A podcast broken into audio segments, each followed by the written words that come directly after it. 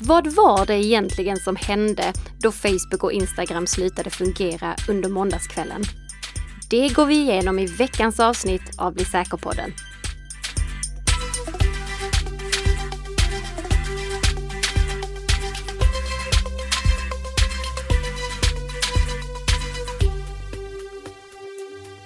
God morgon, god morgon Nika! God morgon, god morgon Tess! Och god morgon till alla våra kära lyssnare som är med oss denna fredagsmorgon. I denna podd som produceras i samarbete mellan Nika Systems och Bredband2. Precis. Mm. Vi har ju mycket att gå igenom och vi ska ju beröra den här incidenten som hände i måndags när Facebook och Instagram låg nere tillsammans med två andra också. Ja, två andra incidenter, inte från i måndags, men från, eh, ja egentligen under den senaste veckan har vi haft tre stycken stora incidenter. Tre driftstörningsincidenter som jag tycker att det är värda att lyfta upp i den här podden. Och då kanske någon funderar, har driftsäkerhet någonting med IT och informationssäkerhet att göra? Ja, är svaret på det i allra högsta grad. Eh, att ha data tillgänglig, att ha rätt data tillgänglig vid rätt tillfälle är definitivt en väldigt viktig del i IT och informationssäkerhetsbiten. Vet du vad? Jag tror vi förlorade typ hälften av våra eh, privatpersonslyssnare där. Men ni, ni, kan vara lugna, den här podden den har både intressant information för privatpersoner och för företagare. Det stämmer, det stämmer stämmer.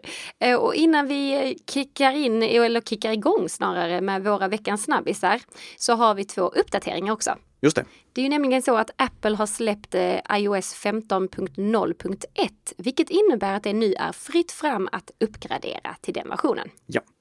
Vi brukar ju rekommendera att man väntar till den första mini-uppdateringen kommer till en ny version av ett operativsystem mm. innan man uppgraderar just för att barnsjukdomar ska fixas. Precis. Och en grej till. Mm. I förra poddavsnittet så sa ju du Nicka både att man inte skulle klicka på länkar i sms och att risken att bli infekterad på sin Android är minimal. Mm. Men hur, hur hänger det här ihop?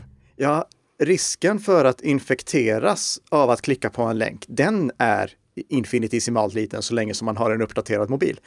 Det som är bakgrunden till att jag avråder alla från att klicka på länkar, det är inte infektionsrisken utan nätfiskerisken. Risken att man hamnar på en klonad webbplats och där blir avlurad personuppgifter eller betaluppgifter. För om det är svårt att avslöja nätfiskesidor på datorn så är det ännu svårare att avslöja nätfiskesidor på mobilen. Mm.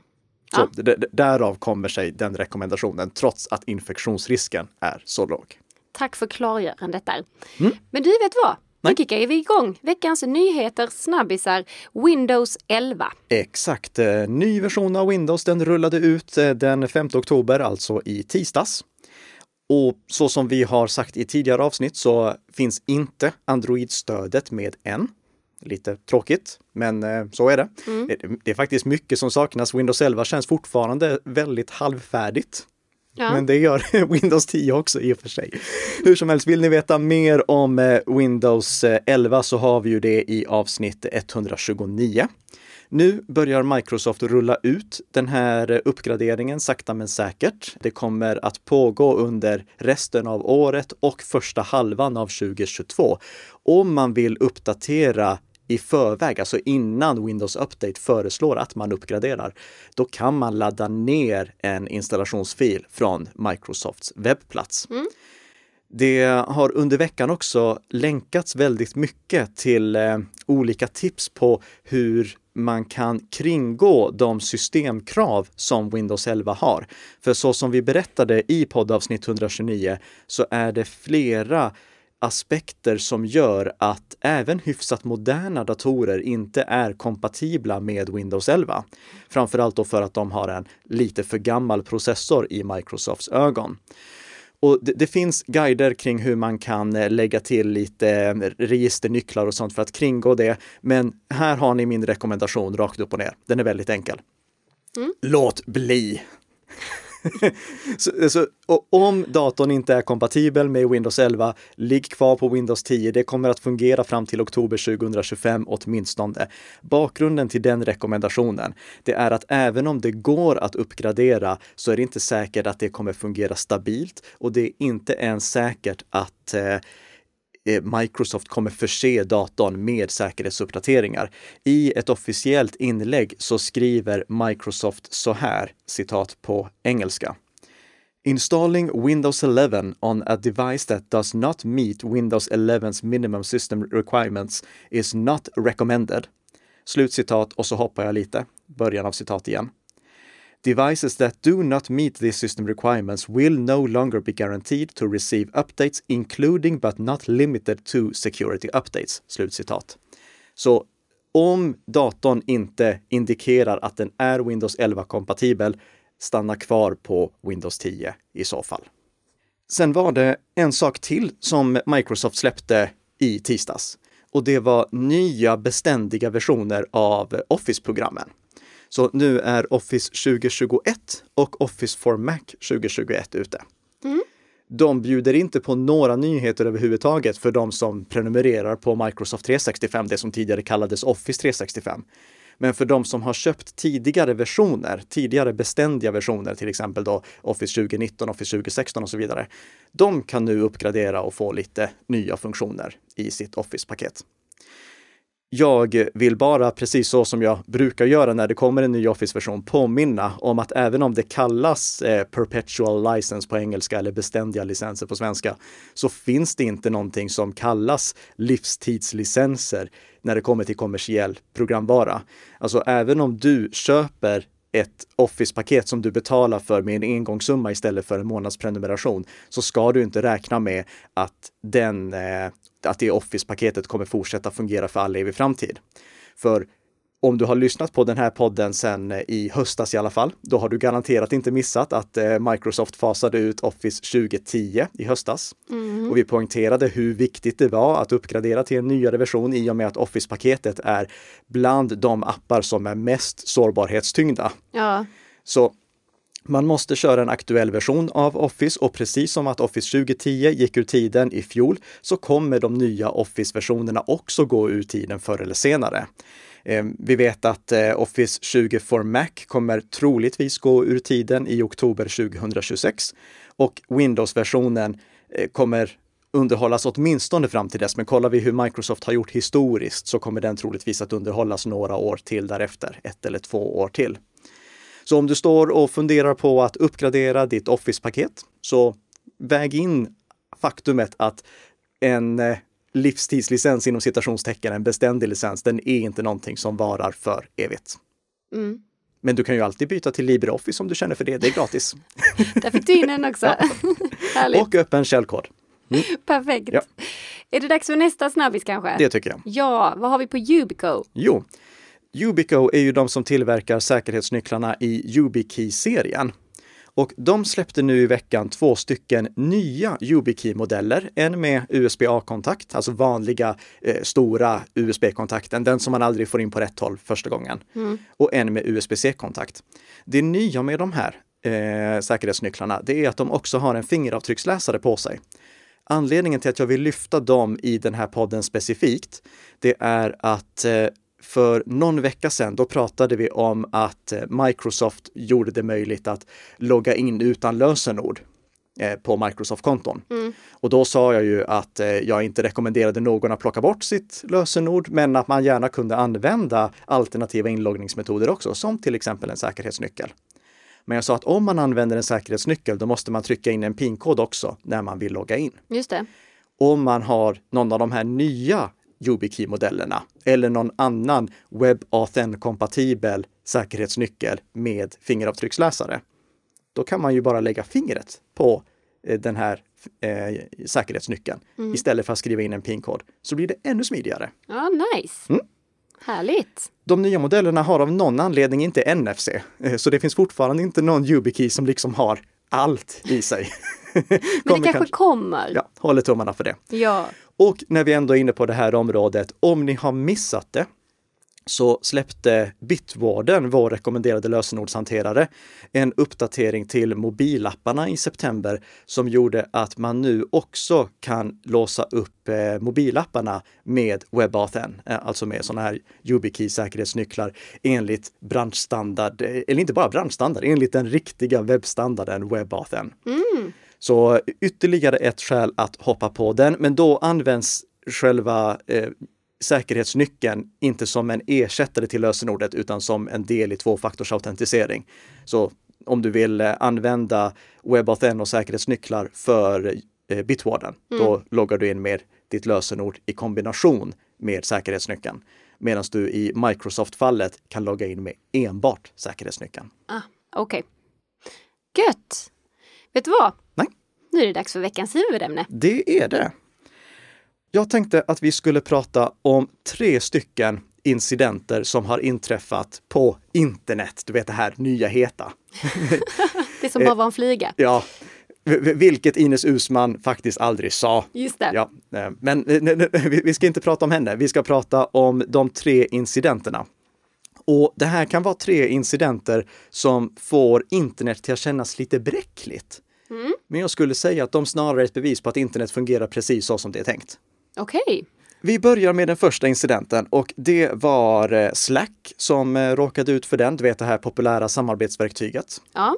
Den 30 eh, september, runt eh, halv sex-tiden på kvällen, då slutade Slacks mobilapp, skrivbordsapp och webbplats att fungera för många besökare. Mm. Vad berodde det på?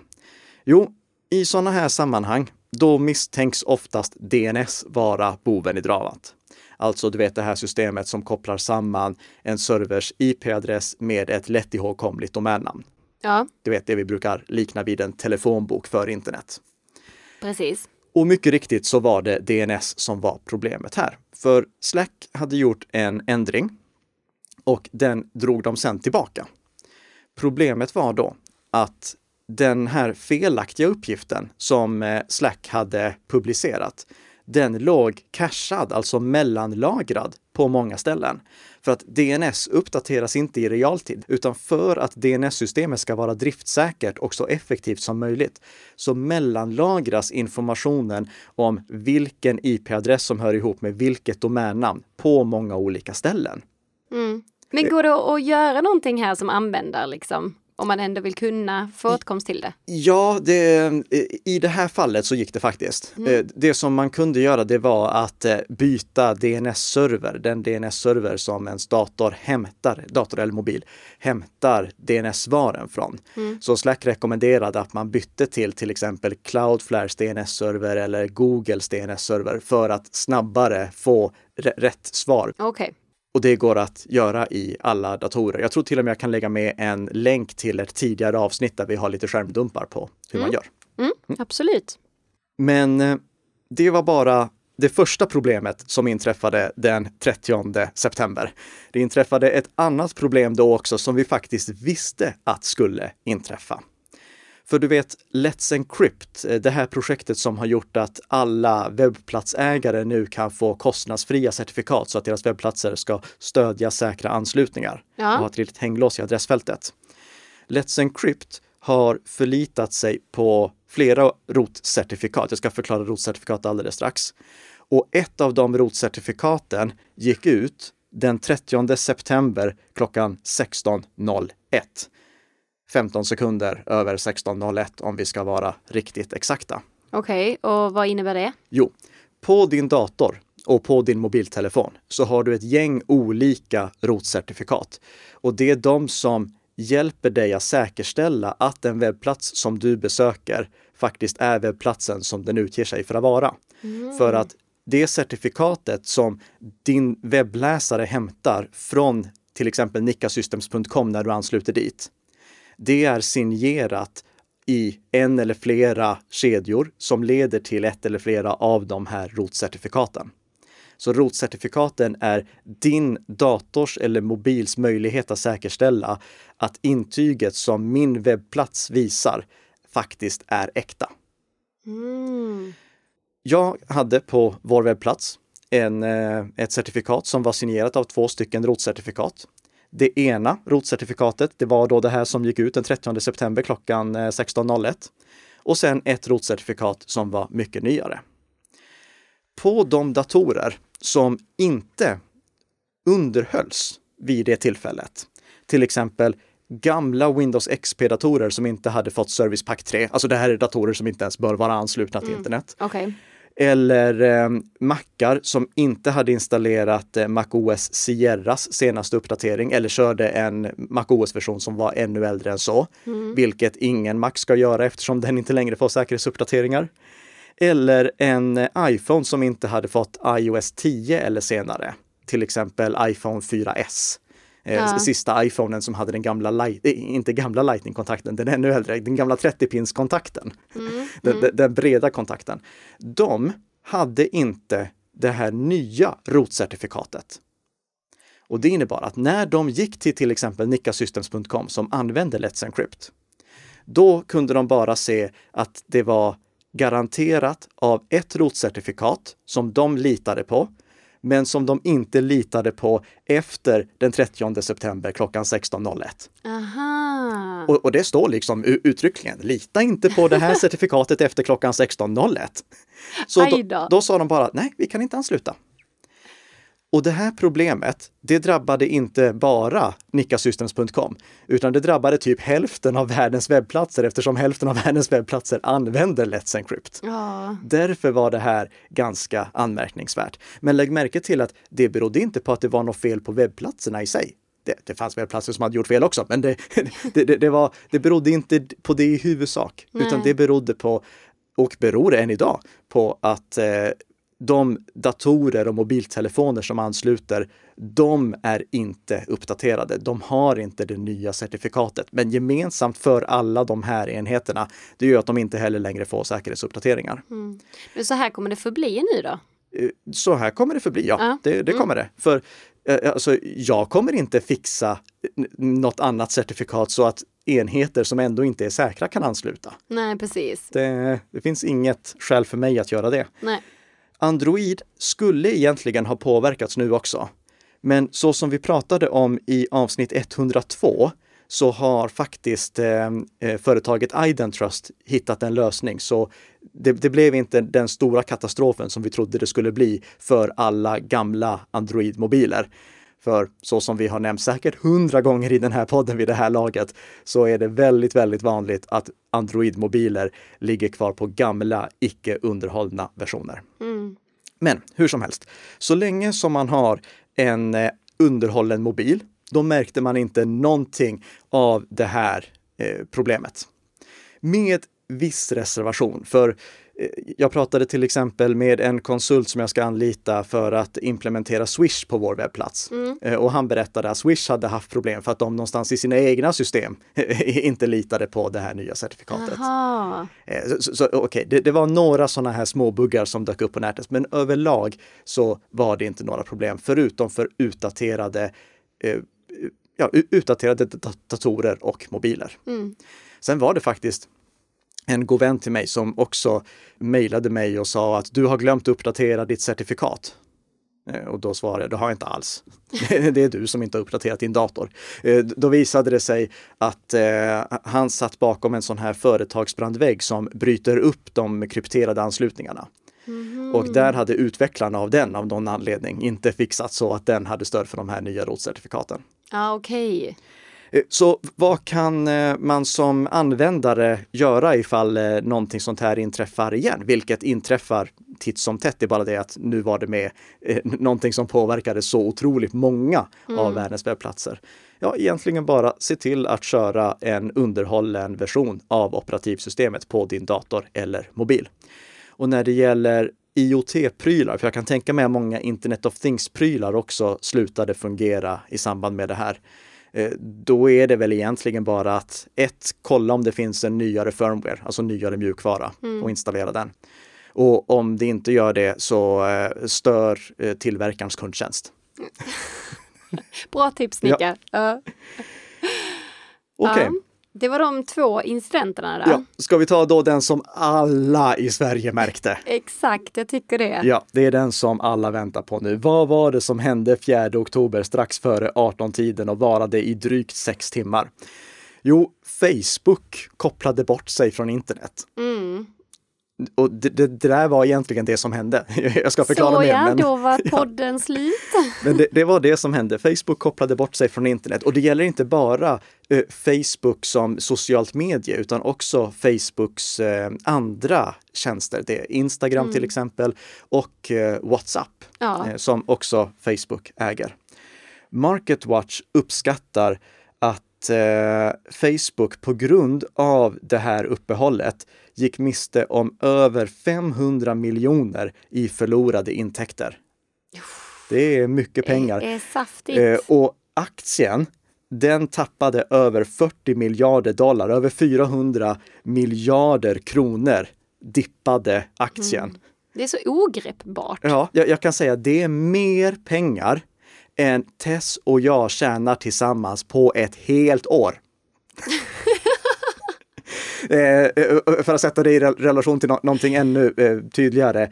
Om vi kollar, vad är börsvärdet på till exempel Bredband2 eller Kjell Company som jag jobbade tidigare på? Mm. Båda de bolagen har ett börsvärde på ungefär 2 miljarder. Ja. Och värdet på Facebook-aktie, det sjönk alltså med 400 miljarder. Ja, det är galet alltså. Där har aktien lyckligtvis sen eh, eh, ja, kommit tillbaka lite. Mm. Och det kan hända att delar av det här aktietappet också berodde på den här visselblåsaren som berättade för 60 minutes om eh, oegentligheter på Facebook. Just det. Mm. Mm. Så det, vi vet inte exakt vad som hänger ihop där, men hur som helst, Facebook förlorade mycket pengar mm. mm och även i börsvärde. Absolut. Några som däremot var glada, det var till exempel Signal. För att eh, Signal fick flera miljoner nya användare. Det blir intressant nu att se om de faktiskt stannar. Ja, med, eh, jag, jag, håller tummarna för att mm. de gör det. Mm. Lite tråkigt att det ska behövas sådana här saker för att folk ska börja använda det. Verkligen. Men ja. vad var det egentligen då som hände, Nicka? ja, ja eh, vi, vi, kan börja med att fråga, var det DNS? För det brukar det ju vara. Mm. Ja, men nej. Okej. Okay. Eh, det, det, var inte bara DNS-fel. Eh, det var inte DNS-fel i huvudsak. Nej. Utan vi, vi, kan börja med att förklara vad BGP är, för det var länge sedan vi pratade om det. BGP eller Border, Border Gateway Protocol.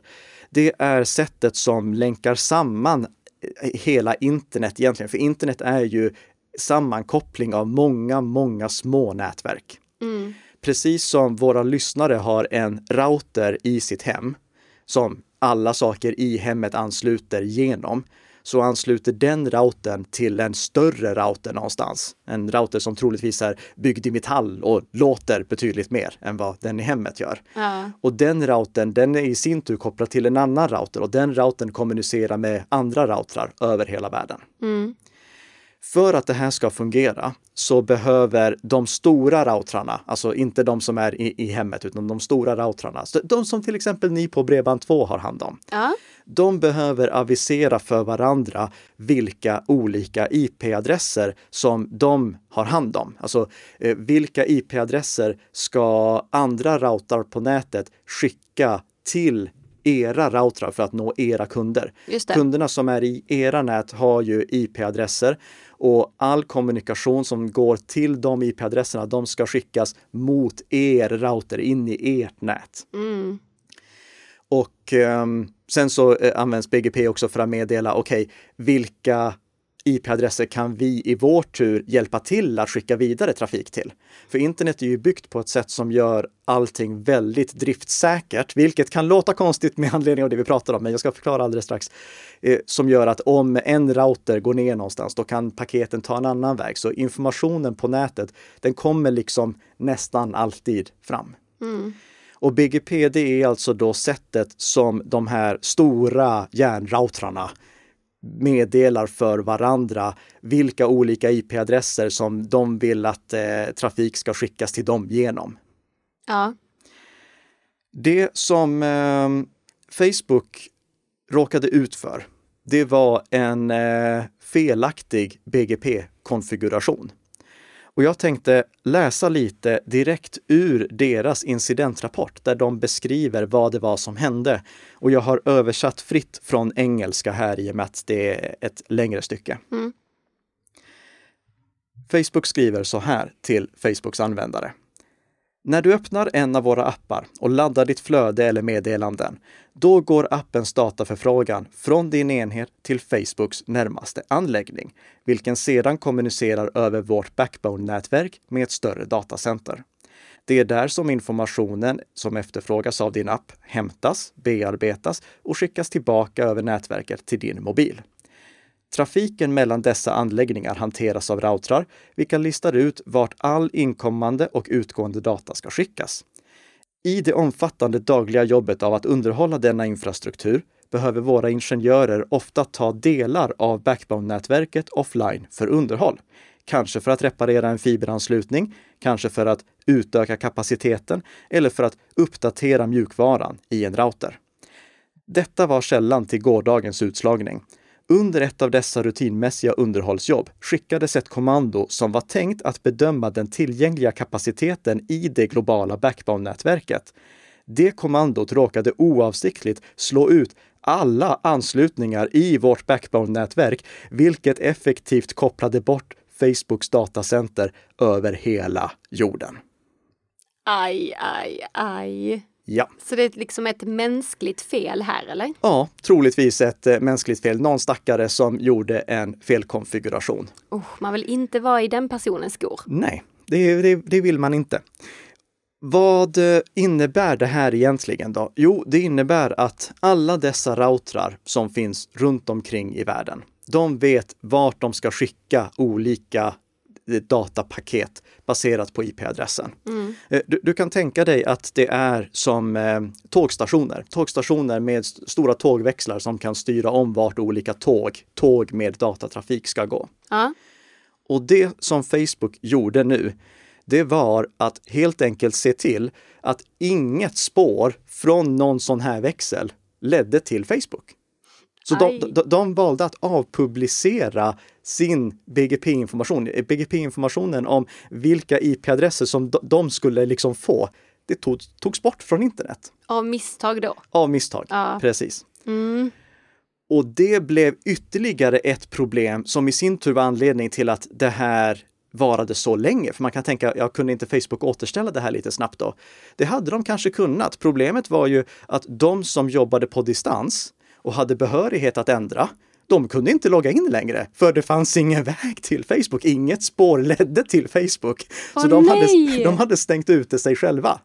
Men vad gör man då? Ja, då får man helt enkelt börja skicka personal som går till servrarna istället, alltså som mm. faktiskt tar sig dit. Men då uppstod nästa problem som avslöjades av en reporter på New York Times. Det var digitala passerbrickor som krävdes för att kunna komma in i de här lokalerna. Ja. Och de kunde inte heller kommunicera med någonting. Nej. För, så det var liksom totalt utelåst allting. Och jag kan tänka mig det är ganska hög säkerhet för att komma in liksom och ändra de här inställningarna. Ja, verkligen. Mm. Men de löste det till slut i alla fall. Ja, men då tyvärr efter sex timmar. Mm. Ja, det var lång tid. Ja. Mark Zuckerberg, han twittrade så här, nej twittrade gjorde han inte. Han, han facebookade så här när allting var över. Facebook, Instagram, WhatsApp and Messenger are coming back online now. Sorry for the disruption today. I know how much you rely on our services to stay connected with the people you care about. Mm. Det, ja, eh, skönt att de fick rätt på det. Det som jag dock skulle vilja säga, det är att ingen av de här tre incidenterna indikerar att någonting är fel på internet. För allting fungerade precis som det ska. Mm. När Slack råkade ut för en incident, då var det bara Slack som drabbades. När det var problem med Let's Encrypt och deras certifikat, då var det bara gamla, icke-uppdaterade datorer och mobiltelefoner som drabbades. Och nu när Facebook slogs ut, då var det bara Facebooks tjänster som drabbades, inte någonting annat. Allt annat fortsatte att fungera. Ja, det är sant. Så där ser vi liksom driftsäkerheten i internet. Det var inte så att hela internet gick ner, även om jag vet att för många så kändes det som att hela internet gick ner när Facebook plötsligt inte fanns.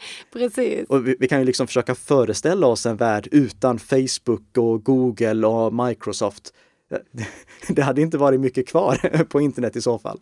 Ja, men det där var nog ett, så här, ett ganska stort wake-up call för många. Bara så här, men vad ska jag spendera nu? Alltså, vad, vad, ska jag lägga min tid på? Vad ska jag scrolla nu någonstans? Mm.